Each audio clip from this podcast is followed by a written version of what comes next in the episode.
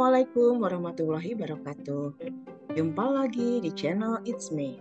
Apa kabar Sobat It's Me? Jumpa lagi di channel podcast It's Me. Sobat It's Me, untuk episode kali ini adalah tentang uh, masih tentang perempuan ya. Memang kalau kita bicara tentang perempuan banyak sekali topik-topik yang bisa kita angkat. Nah kali ini uh, saya akan mengingatkan Sobat It's Me tentang uh, sebuah mungkin sinema ya tentang uh, se kisah seorang dokter hewan ya yang dia mengalami uh, ya semacam trauma perceraian karena adanya orang ketiga ya seperti itu. Nah, untuk kali ini saya juga sudah menghadirkan seorang narasumber yang mau speak up, yang mau berbicara tentang uh, bagaimana ia mengalami KDRT dalam rumah tangganya. Kebetulan nih Sobat It's Me, nasib-nasibnya kok uh, sedikit sama ya dengan uh, novel Layangan Putus. Kebetulan dia juga adalah dokter hewan ya, masih muda, cantik, wah sebenarnya uh, solehah ya, uh, lengkap lah gitu loh. Tapi ya mungkin katanya semakin Allah mencintai hambanya, dia akan memberikan ujian-ujian. Nah, untuk kali ini saya sengaja menghadirkan topik tentang speak up-nya korban KDRT agar mungkin kita perempuan bisa menyadari ternyata berumah tangga itu juga sulit dan kalau seandainya kita mengalami KDRT apa sih yang bisa kita lakukan ya seperti itu. Nah, jadi mudah-mudahan ini uh, sesi ini sangat uh, memberikan manfaat kepada sobat Isme. Nah, untuk saat ini yang sudah hadir di tengah-tengah kita adalah dokter hewan Reza Sofa. Halo, apa kabar nih, dokter Reza Sofa? Halo, assalamualaikum, Pok Mel. Apa kabar? Alhamdulillah, saya baik. Pok ya. Mel gimana nih? Alhamdulillah baik.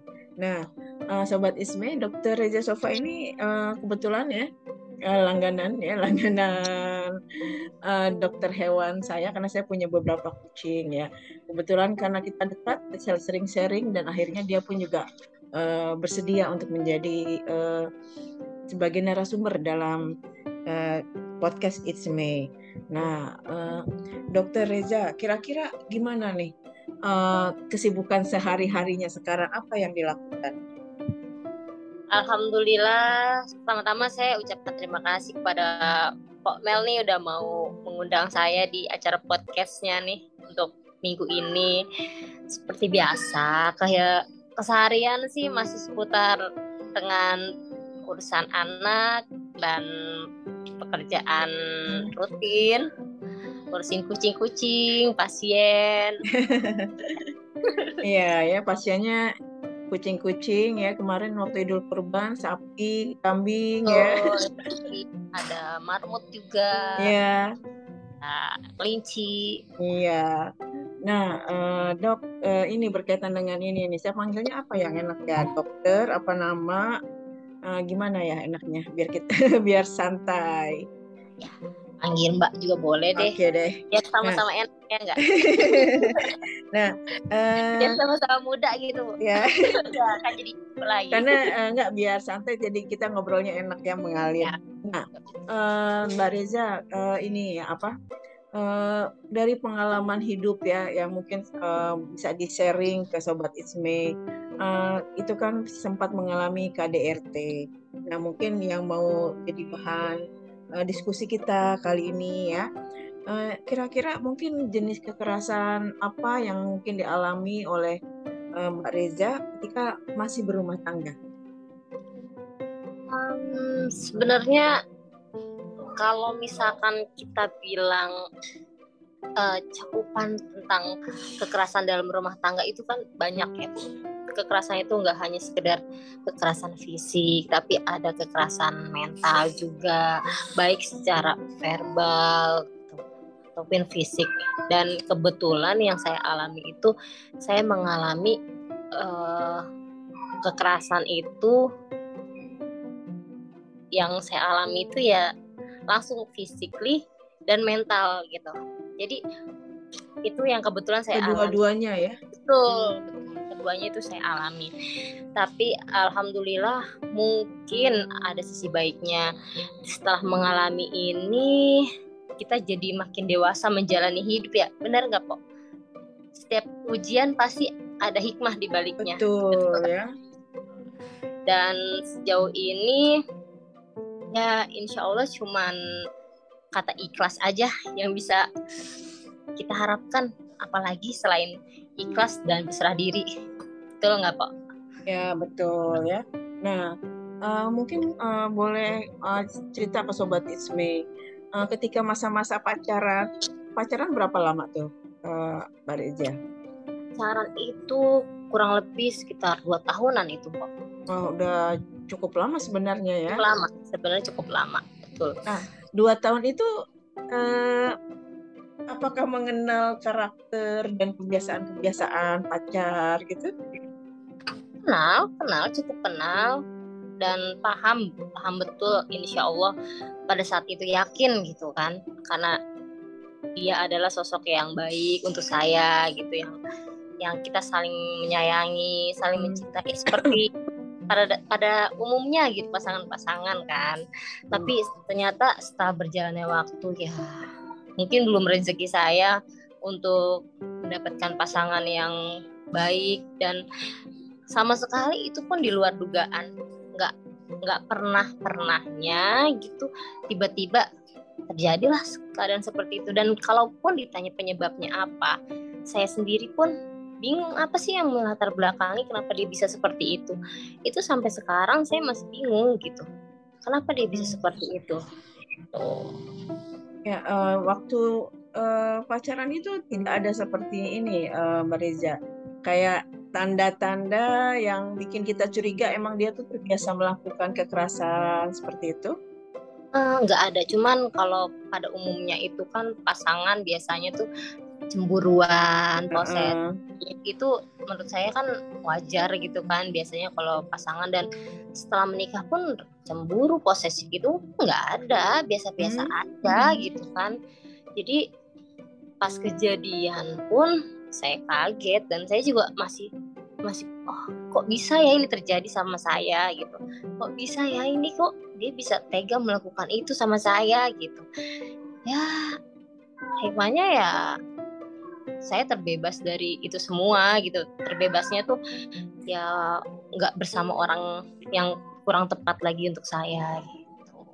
Karena eh, sepengetahuan saya saya banyak bertanya kepada korban-korban kekerasan dalam rumah tangga juga kan kok ternyata eh, perilaku seperti itu itu akan berulang kembali gitu. jadi eh, ya udahlah udah langsung pemikirannya udahlah stop deh jangan sampai di sini stop sampai di sini aja lah nggak usah dilanjutkan gitu, aja. mungkin uh, bisa cerita ke sobat It's Me pada usia pernikahan ya bulan atau tahun keberapa uh, apa uh, suami melakukan kekerasan itu uh, itu di tahun um, uh, di tahun kurang lebih dua tahun di tiga tahun ketiga karena oh. pada saat itu anak saya umur uh, satu tahun kurang eh umur dua tahun kurang satu bulan. Berarti kan kurang lebih kan hampir tiga tahun pernikahan gitu. Ya itu sama sekali. Karena saya tahu dia pun orang yang baik untuk saya. Nggak kita juga nggak pernah ada masalah apa pun. Bukannya tanpa masalah rumah tangga pasti ada. Tapi nggak ada masalah yang berarti apa pun gitu. Dan tiba-tiba ada kejadian itu pasti kaget.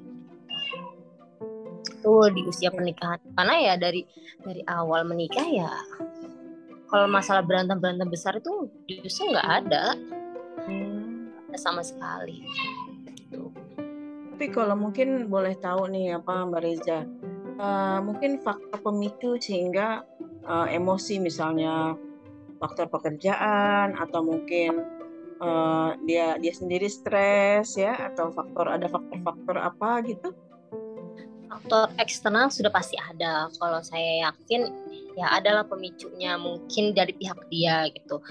Tapi kalau misalkan uh, masalah intern pribadi antara kita berdua menurut saya itu nggak ada ya kok karena sejauh ini apa yang dihadapkan dalam rumah tangga kita dari segi masalah ekonomi, masalah pekerjaan, terus ujian pas COVID gitu kan. Pas COVID itu kan kita banyak banyak apa uh, semuanya lah semua kalangan itu kan terdampak gitu. Itu itu pun kita ya nyikapinnya biasa aja, santai aja. Cuman memang keadaan itu kita sama-sama capek, saya yang capek uh, di rumah anak-anak udah semakin besar kebetulan saya dibantu sama ibu kan di sana uh, dibantu sama ibu yang untuk menjaga anak sama-sama capek ada salah-salah kata ya dia nggak terima atau apa namanya tersinggung. Ya tersinggungnya pun sama orang tua saya pribadi gitu. Ya kita sebagai anak kan yang namanya orang sama orang tua ya maklum lah gitu. Tapi jangan dibawa hati. Ya udah ternyata ini malah diperpanjang gitu. Jadi ya mungkin faktor eksternalnya itu dari pihak orang tua bisa dibilang seperti itu. Bukan orang tua saya justru yang awalnya itu karena karena permasalahan dari orang tua saya gitu. Dia bermasalah dengan orang tua saya ya ternyata ada pihak campur orang ketiga lagi. Kompor-kompor ya sudah terjadilah sulut-sulut api kemarahan. Semakin membesar udah saya korbannya. Mungkin kalau boleh tahu ya kata-kata yang bikin dia tersinggung gitu? Ya sebenarnya gini apa namanya kalau saya cerita dari awal ya. Hanya uh, ibu saya itu minta minta dibelikan makanan untuk anak saya. Kan anak saya belum makan saat saat itu kan. Nah, terus ternyata dia telepon ibu saya dibilang ibu saya jangan beli makanan itu sudah bosan. Karena anaknya setiap hari oh. makan itu. Uh-huh. sayur capcay terus. Dibilang beli yang lain makanan kan banyak. Setelah itu update status lah dia. Ibu oh. saya tersinggung. Update uh, mungkin update status isinya gitu? Ya adalah pokoknya yang menghina menghina ibu saya lah gitu kan. Oh. nah ibu saya ibu saya kaget kok habis telepon saya begitu gitu kan. Habis telepon saya begitu ngomongnya konfirmasi dong ke saya ibu. Ibu konfirmasi ke saya terus saya nggak tahu saya masih sibuk ini dengan pekerjaan gitu kan. Coba konfirmasi ke dia langsung ada apa gitu. Ternyata pas di situ ya langsung uh, apa namanya langsung nyolot nyolotan gitulah bu. Kalau hmm. kalau misalkan itu kan nyolot nyolotan lah gitu ya. Nah nyolot nyolotan terus bilang ibu kamu ya uh, numpang aja belagu gitu kata ibu saya oh, gitu uh, uh. langsung habis itu dia ngadu lah ke orang tuanya oh. ngadu ke orang tuanya datang orang tuanya udah di situ ibu saya dimaki-maki oleh dia di ditunjuk-tunjuk di mau dipenjarain lah segala macam mau dibawa ke pengadilan mau di ya intinya dilaporin seperti itulah bu. Kan itu kan nggak pantas lah untuk seorang anak berbuat seperti itu sama orang tuanya apalagi orang tua yang udah ngebantu kita ngejaga anak-anak kita gitu kan. Saya juga nggak etis karena saya kayak pribadi selama menjadi seorang anak tidak pernah berbuat seperti itu pada orang tua saya orang tua iya orang lain tuh nah gitu. Nah dari situ ya udah saya kaget kan ibu saya pulang ke rumahnya. Saya pulang ke rumah anak saya udah nggak ada udah dibawa. Pas saya pulang udah mandi udah bersih bersih udah sholat datang mereka keluarga udah heboh rame lah segala macam ya udah setelah itu pulang. Sampai wah banyak lah pokoknya kalimat-kalimat yang saya bilang wah kok seperti ini jadinya gitu kan. Sudah akhirnya esokan harinya tetap tuh saya di WA WA-in segala macem. Segala macem lah banyak WA-nya akhirnya saya udah udah apa ya udah males nanggepinnya saya saya nggak bales saya blok aja udah gitu. Pagi-pagi kasih kasih input yang negatif untuk apa sih? Kita pagi-pagi tuh harusnya positif-positif mau kerja gitu kan. Mau ketemu pasien mau ketemu klien udahlah ngapain sih? Pagi-pagi ngerusuhin gitulah menurut saya. Akhirnya dia nggak terima saya blok udah langsung datang ke rumah marah-marah anak saya dibawa. Nah itulah yang memicu. Dan saya bilang jangan dibawa lah anak saya saya mau bawa anak saya kerja gitu jangan dipisahin. Setelah dari situ langsung saya dapat asan di situ. Oh. baik maupun verbal. Dan yang paling nyakitinnya itu disaksikan oleh tetangga. Banyak yang oh. menyaksikan. Banyak yang menyaksikan. Itu sih yang paling menyedihkan. Dan yang yang lebih mirisnya lagi itu uh, dia dia berbuat seperti itu mereka lah bisa dibilang mereka sih bu. Um, bisa dibilang mereka berbuat seperti itu uh, menganiaya saya di depan anak-anak saya gitu. Itu yang saya sesali sampai saat ini. Itu aja. Oh, jadi uh, mungkin uh, di kalau tetangga lihat terus anak-anak berarti itu di luar atau di halaman di, ya di halaman rumah di halaman rumah kalau kok inget kan di rumah ada garasi itu kan hmm. di depan itu ada ada gado-gado warung gado-gado oh, iya. ada tempat ya, mobil ya di depan ah, di depan itu di depan rumah orang yang sampai didorong ke pagar rumah orang gitu ya sem hampir semua tetangga melihat ya udah jadi gitu dan jatuhnya pun bukan bukan lagi kekerasan dalam rumah tangga tapi udah jatuh kayak ke penganiayaan gitu. Karena udah di, bukan di dalam rumah lagi udah di luar rumah. Ini apa? Uh, itu dilakukannya sekali ya? Sekali pada saat itu aja. Tapi terulang lagi nggak ya? Mengulanginya lagi? Uh, itu kan setelah itu kan kita udah langsung proses aja proses ke pengadilan.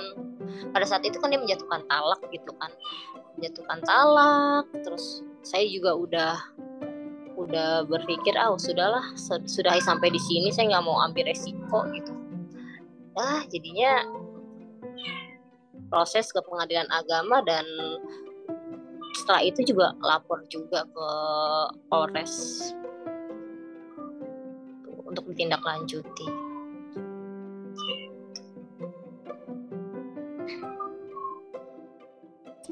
Uh, Sobat Isme, mungkin pembelajaran yang bisa kita dapat dari kisahnya uh, Mbak Reza Sofa ini, manisnya masa pacaran itu ternyata tidak menjamin seseorang itu uh, ya uh, melakukan sikap yang baik pada kita ya.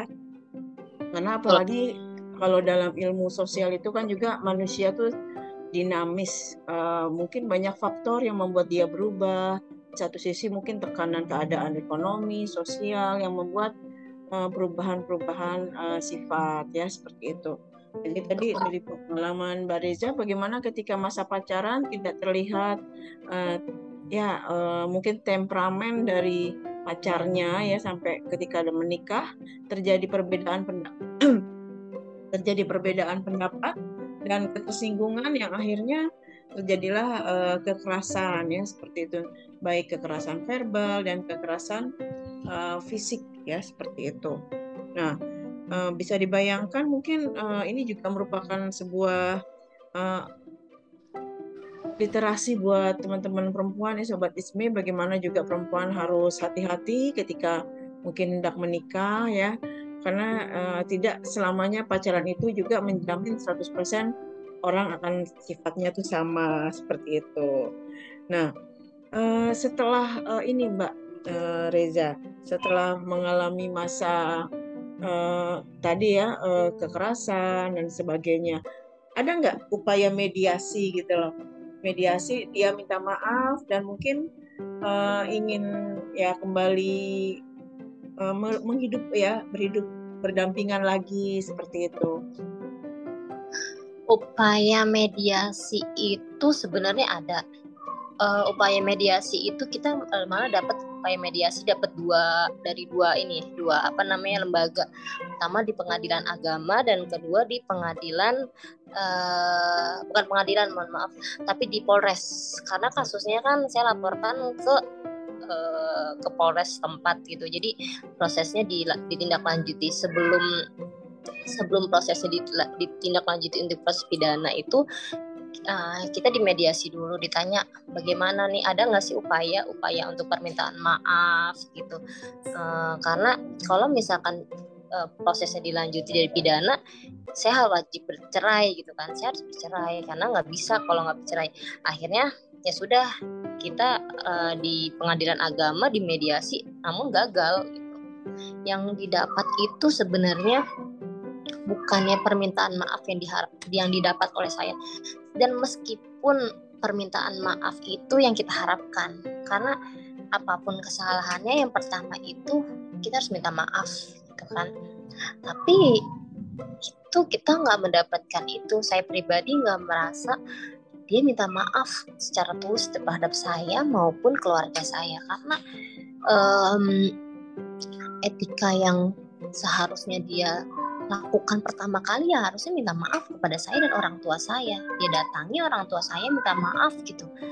Uh, sudah melakukan ini terhadap anak anak bapak gitu. Mau apa pun yang terjadi harusnya ya dia ikhlas gitu karena dia udah udah menganiaya anak orang udah mukulin anak orang babak belurin anak orang yang mana itu istrinya dia sendiri betapa kecewanya kan orang tua saya pada saat itu. Tapi tapi tidak terjadi gitu.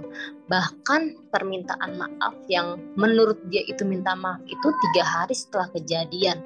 Tiga hari setelah kejadian itu saya didatangi oleh pihak keluarganya yang yang mana pihak keluarga itu cuma mengkonfirmasi anaknya ini sudah meminta maaf atau belum sih? Kayak gitu. Belum. Setelah dia datang ke klinik nanya dia udah minta maaf? Dia kembali? Barulah dia minta maaf melalui media sosial melalui pesan WhatsApp.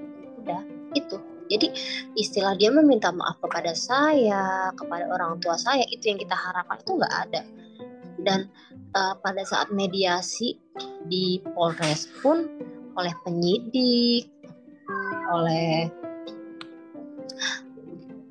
oleh penyidik di depan kanit PPA itu nggak terjadi. Padahal di situ saya mengharapkan saya mengharapkan di situ adalah etikat dia meminta maaf gitu terhadap saya di depan. Nih orang-orang yang berkepentingan yang tahu kepentingannya. Benar nggak sih? Kamu tuh tulus untuk meminta maaf gitu. Ternyata enggak. Dia malah malah nantangin ya udah lanjutkan aja prosesnya. Gitu. Jadi ya setelah itu lanjut prosesnya. Naiklah ke tahap P21 di pengadilan pun cepet waktu itu. Cepat sekali di pengadilan agama alhamdulillahnya. Uh, ya cepat alhamdulillah nggak nggak ada proses apa-apa lagi cuma mediasi sidang ikutin prosedurnya jatuh talak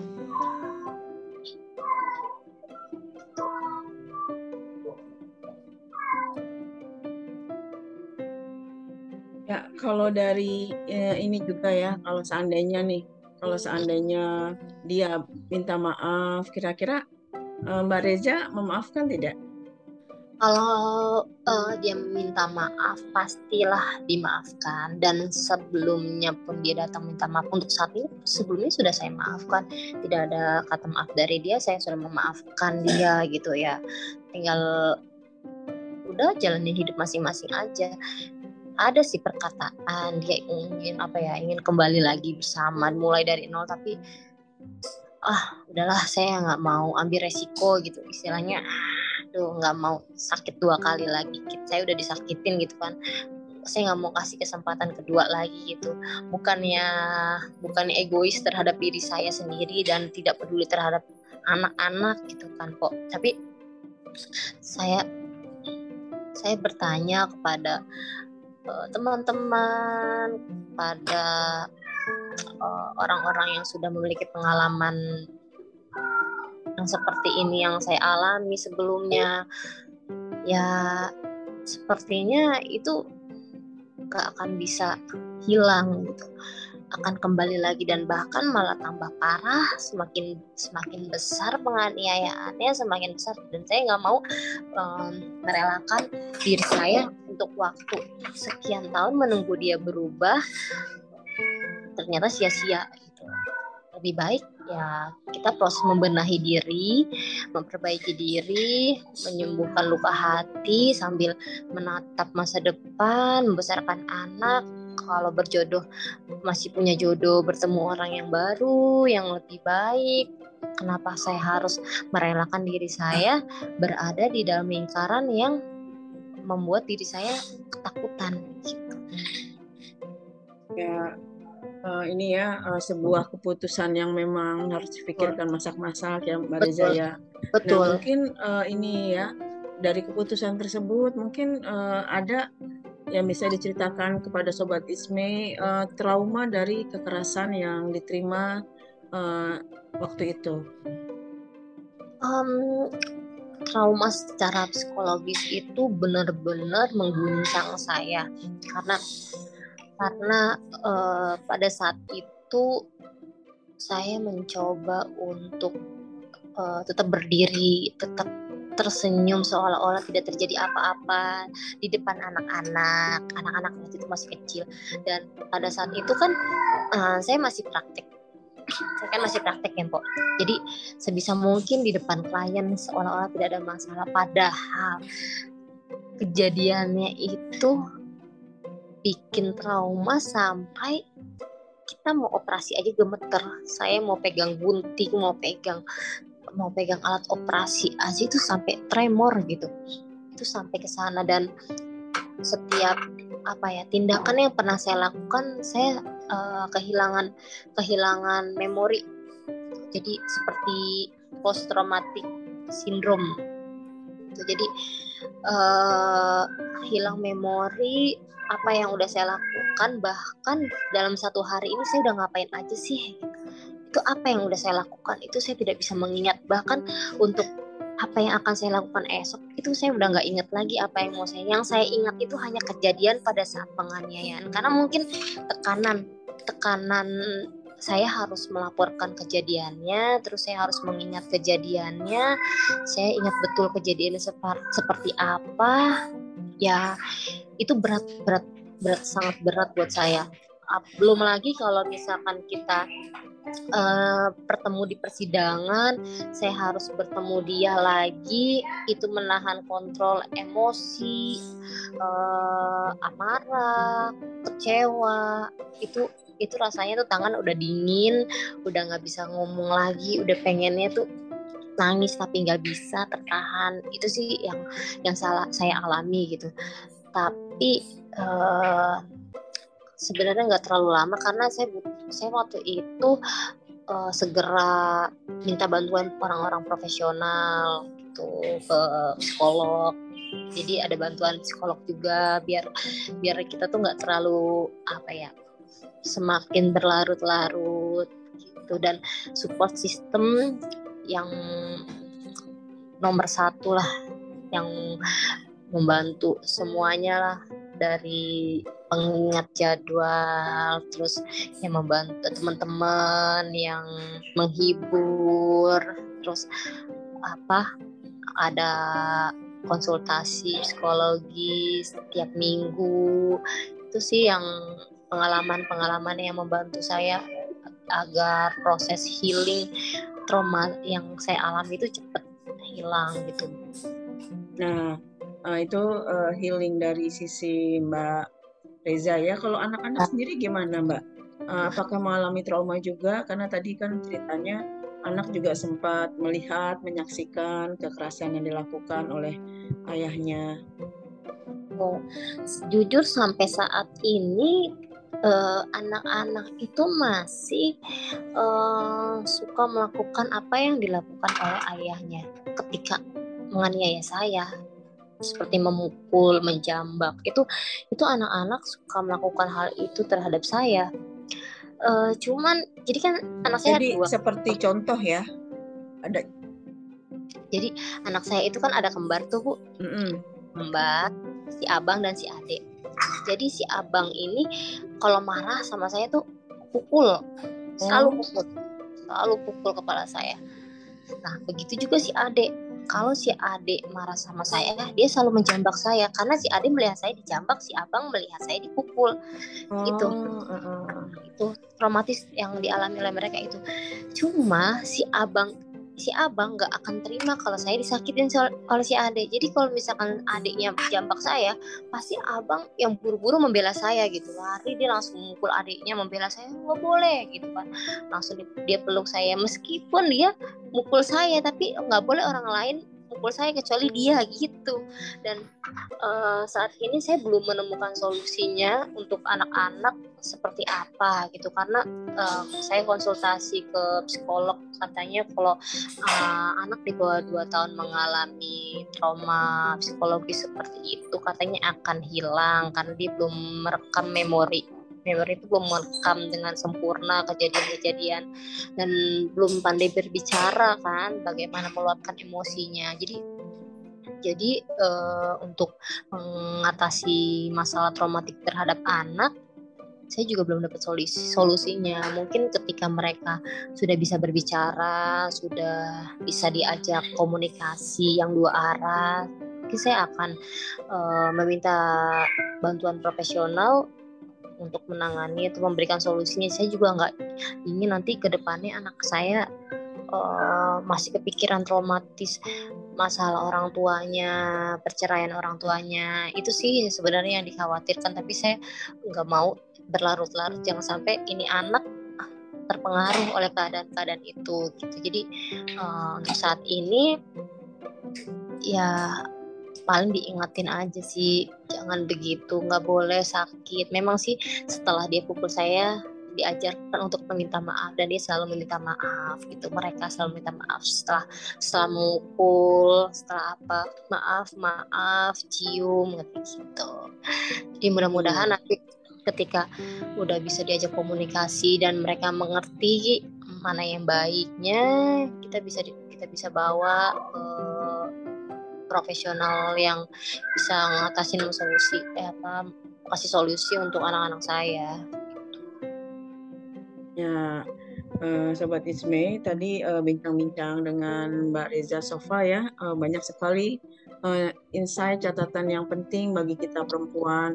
Uh, tadi masalah kalau kita mungkin mengalami sempat manis masa pacaran belum tentu ketika sudah menikah pun kita uh, berharap orang 100% itu uh, tidak berubah karena banyak faktor orang berubah.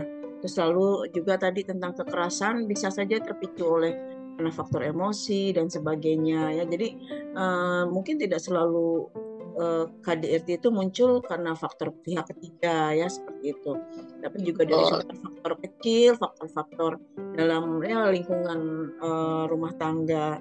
Nah, lalu juga dari KDRT ini ternyata banyak uh, sekali trauma yang dialami ya oleh uh, pihak korban maupun anak yang melihat. Jadi bayangkan anak yang melihat seperti mendapatkan role model ya.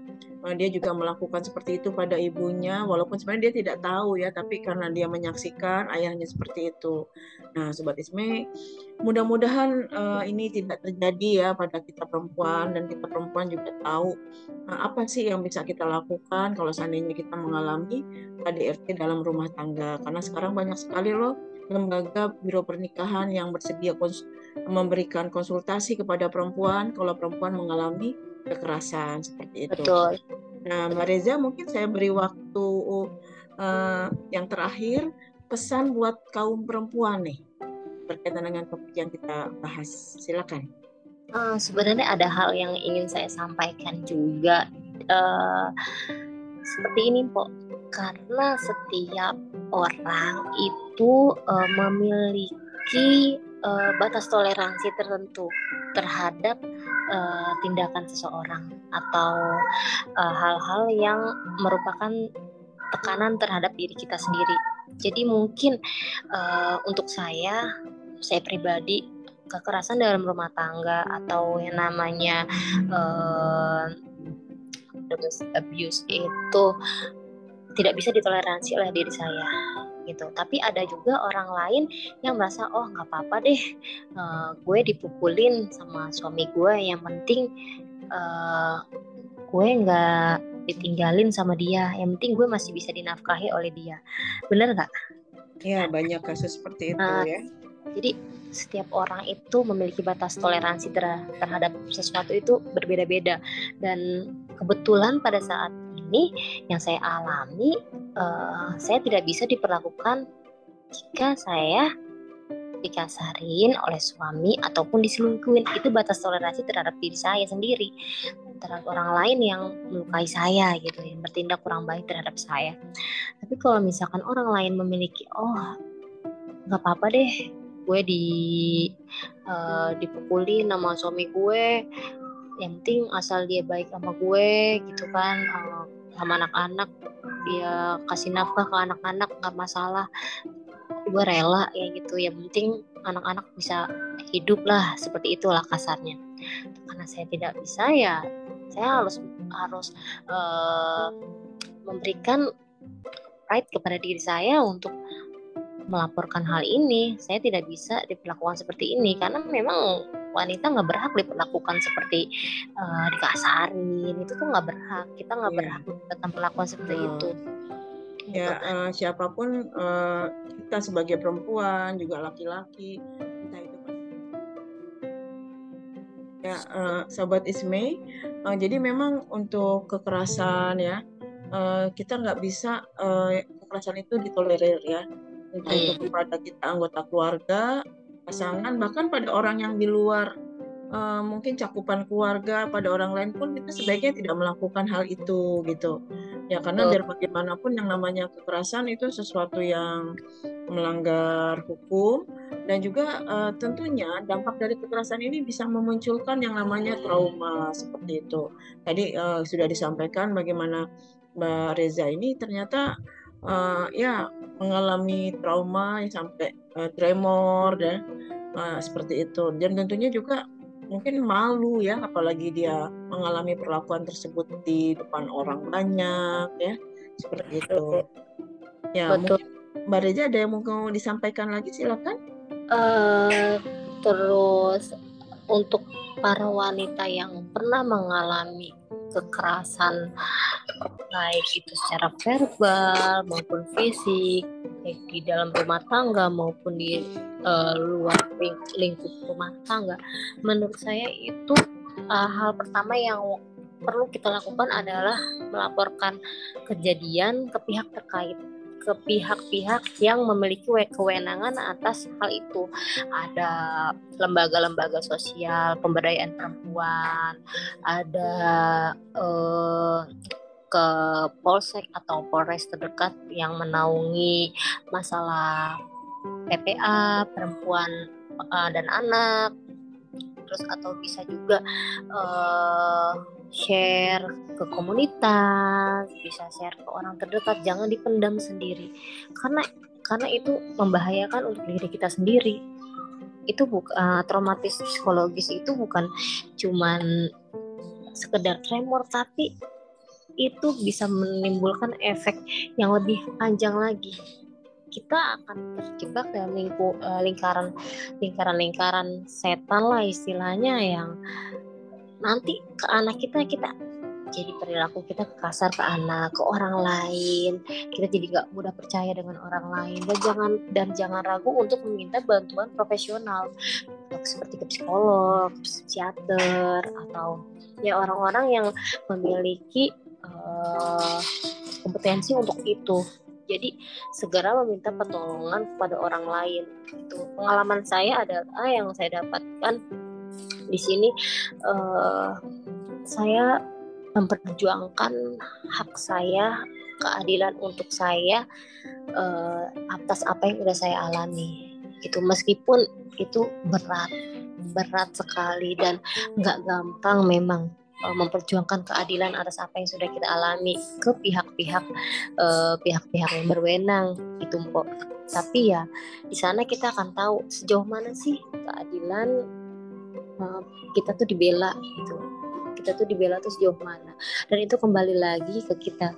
Sejauh mana pula uh, pihak pelaku dan korban itu bisa mencari solusi.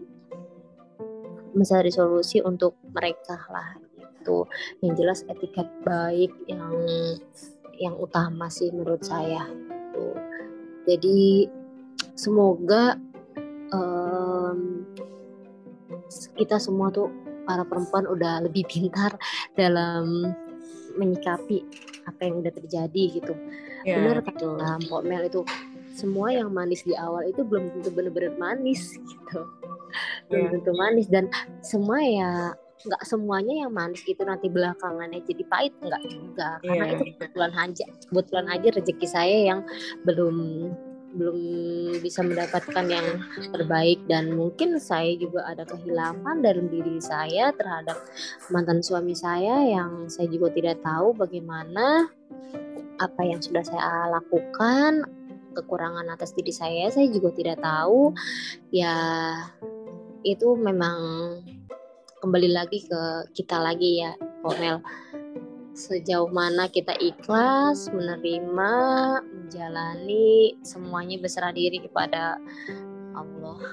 Itu sih. Ya jangan lupa bahwa setiap ujian ada perpanjangan tangan Tuhan melalui senyum anak-anak kita di rumah. Udah itu aja yang paling menguatkan. Ya uh, betul Mbak Reza ya.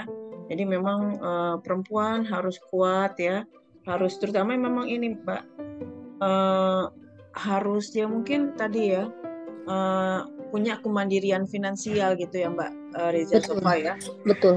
Tadi uh, Mbak Reza Sofa sempat menyinggung ya ada perempuan yang mungkin uh, rela ikhlas dia mengalami kekerasan karena mungkin dia tidak memiliki kemandirian finansial jadi secara ekonomi mau bercerai dia khawatir anak-anaknya bagaimana mau apa mau uh, dikasih makan sedangkan dia juga tidak bekerja usia nggak muda gitu kan nah, Betul. Nah, pasti cukup banyak kawan-kawan saudara-saudara kita perempuan yang mengalami nasib seperti ini gitu. Betul. Ya. Betul.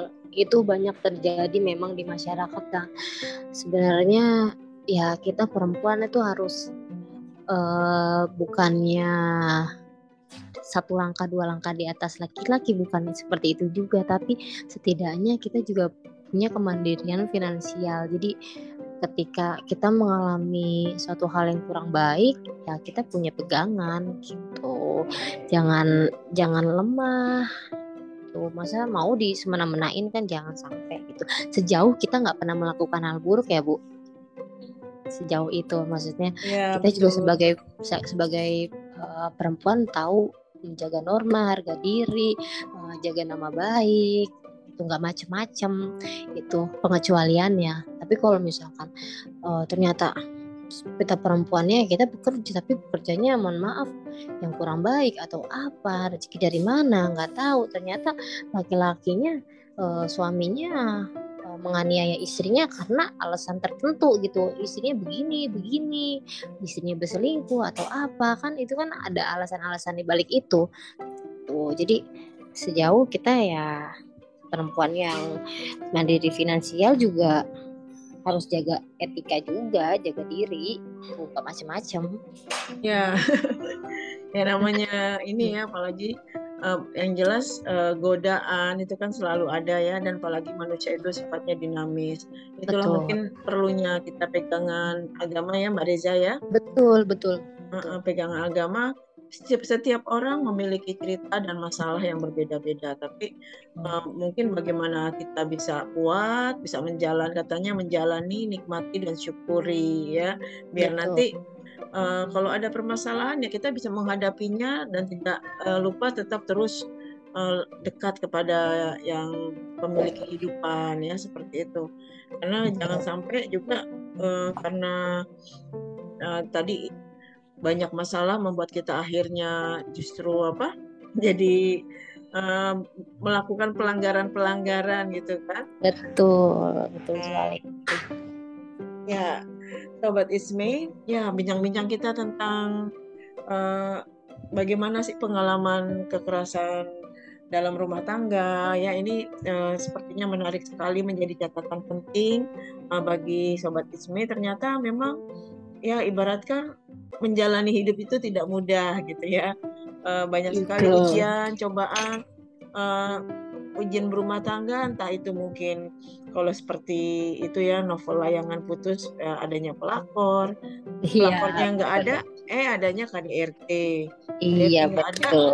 Eh, mungkin masalah ekonomi tapi semua ujung-ujungnya muaranya sama ya bagaimana eh, ya namanya masalah tetap harus kita carikan jalan keluar dan yang penting jangan sampai kita melanggar eh, norma agama seperti itu Betul, betul Ya. setuju itu. Ya, eh, Sobat Isme, demikian bincang-bincang kita dengan em, Mbak Reza Sofa ya tentang eh, bagaimana pen- pengalaman dia dalam eh, mengalami KDRT dan bagaimana sih hikmah yang dia dapat ya setelah ia mengalami kekerasan. Semoga ini bisa menjadi catatan, bisa menjadi literasi dan motivasi bagi Sobat Isme tentang ke depannya mungkin memilih pasangan hati-hati dan jangan Betul. berpikir ya yang manisnya di pacaran ya. Ternyata pas udah menikah kok berbeda ya. Katanya ada humor seperti ini Mbak Apa tuh? ketika pacaran eh, yang perempuan tersandung dijaga gitu kan. Mana-mana digandeng gitu. ya pas udah ini apa pas udah menikah jatuh yang diucapin ke mana sih matanya? Nah, betul betul. Nah, ini kan sebenarnya hal-hal yang ya yang sering terjadi seperti itu ya mungkin karena masalah dulu dan sebagainya. Tapi ya mudah-mudahan bisa jadi uh, pembelajaran. Dan yang itu yang penting juga perempuan terus meningkatkan men- upgrade skillnya ya kita uh, mengakui kepemimpinan pria tapi kita juga jangan lupa kita juga harus mampu agar nanti ketika kita mengalami masalah kita mengalami sebuah peristiwa kita masih tetap berdiri di kaki kita sendiri Betul. gitu Setuju, setuju banget itu. Iya, ya sahabat Isme, eh, jumpa lagi di episode yang berbeda. Salam sehat, salam literasi. Terima kasih, Terima Mbak Rija kasih. Sofa. Sehat Terima ya. kasih, Pomo sehat terus. Dadah semuanya. Assalamualaikum. Assalamualaikum.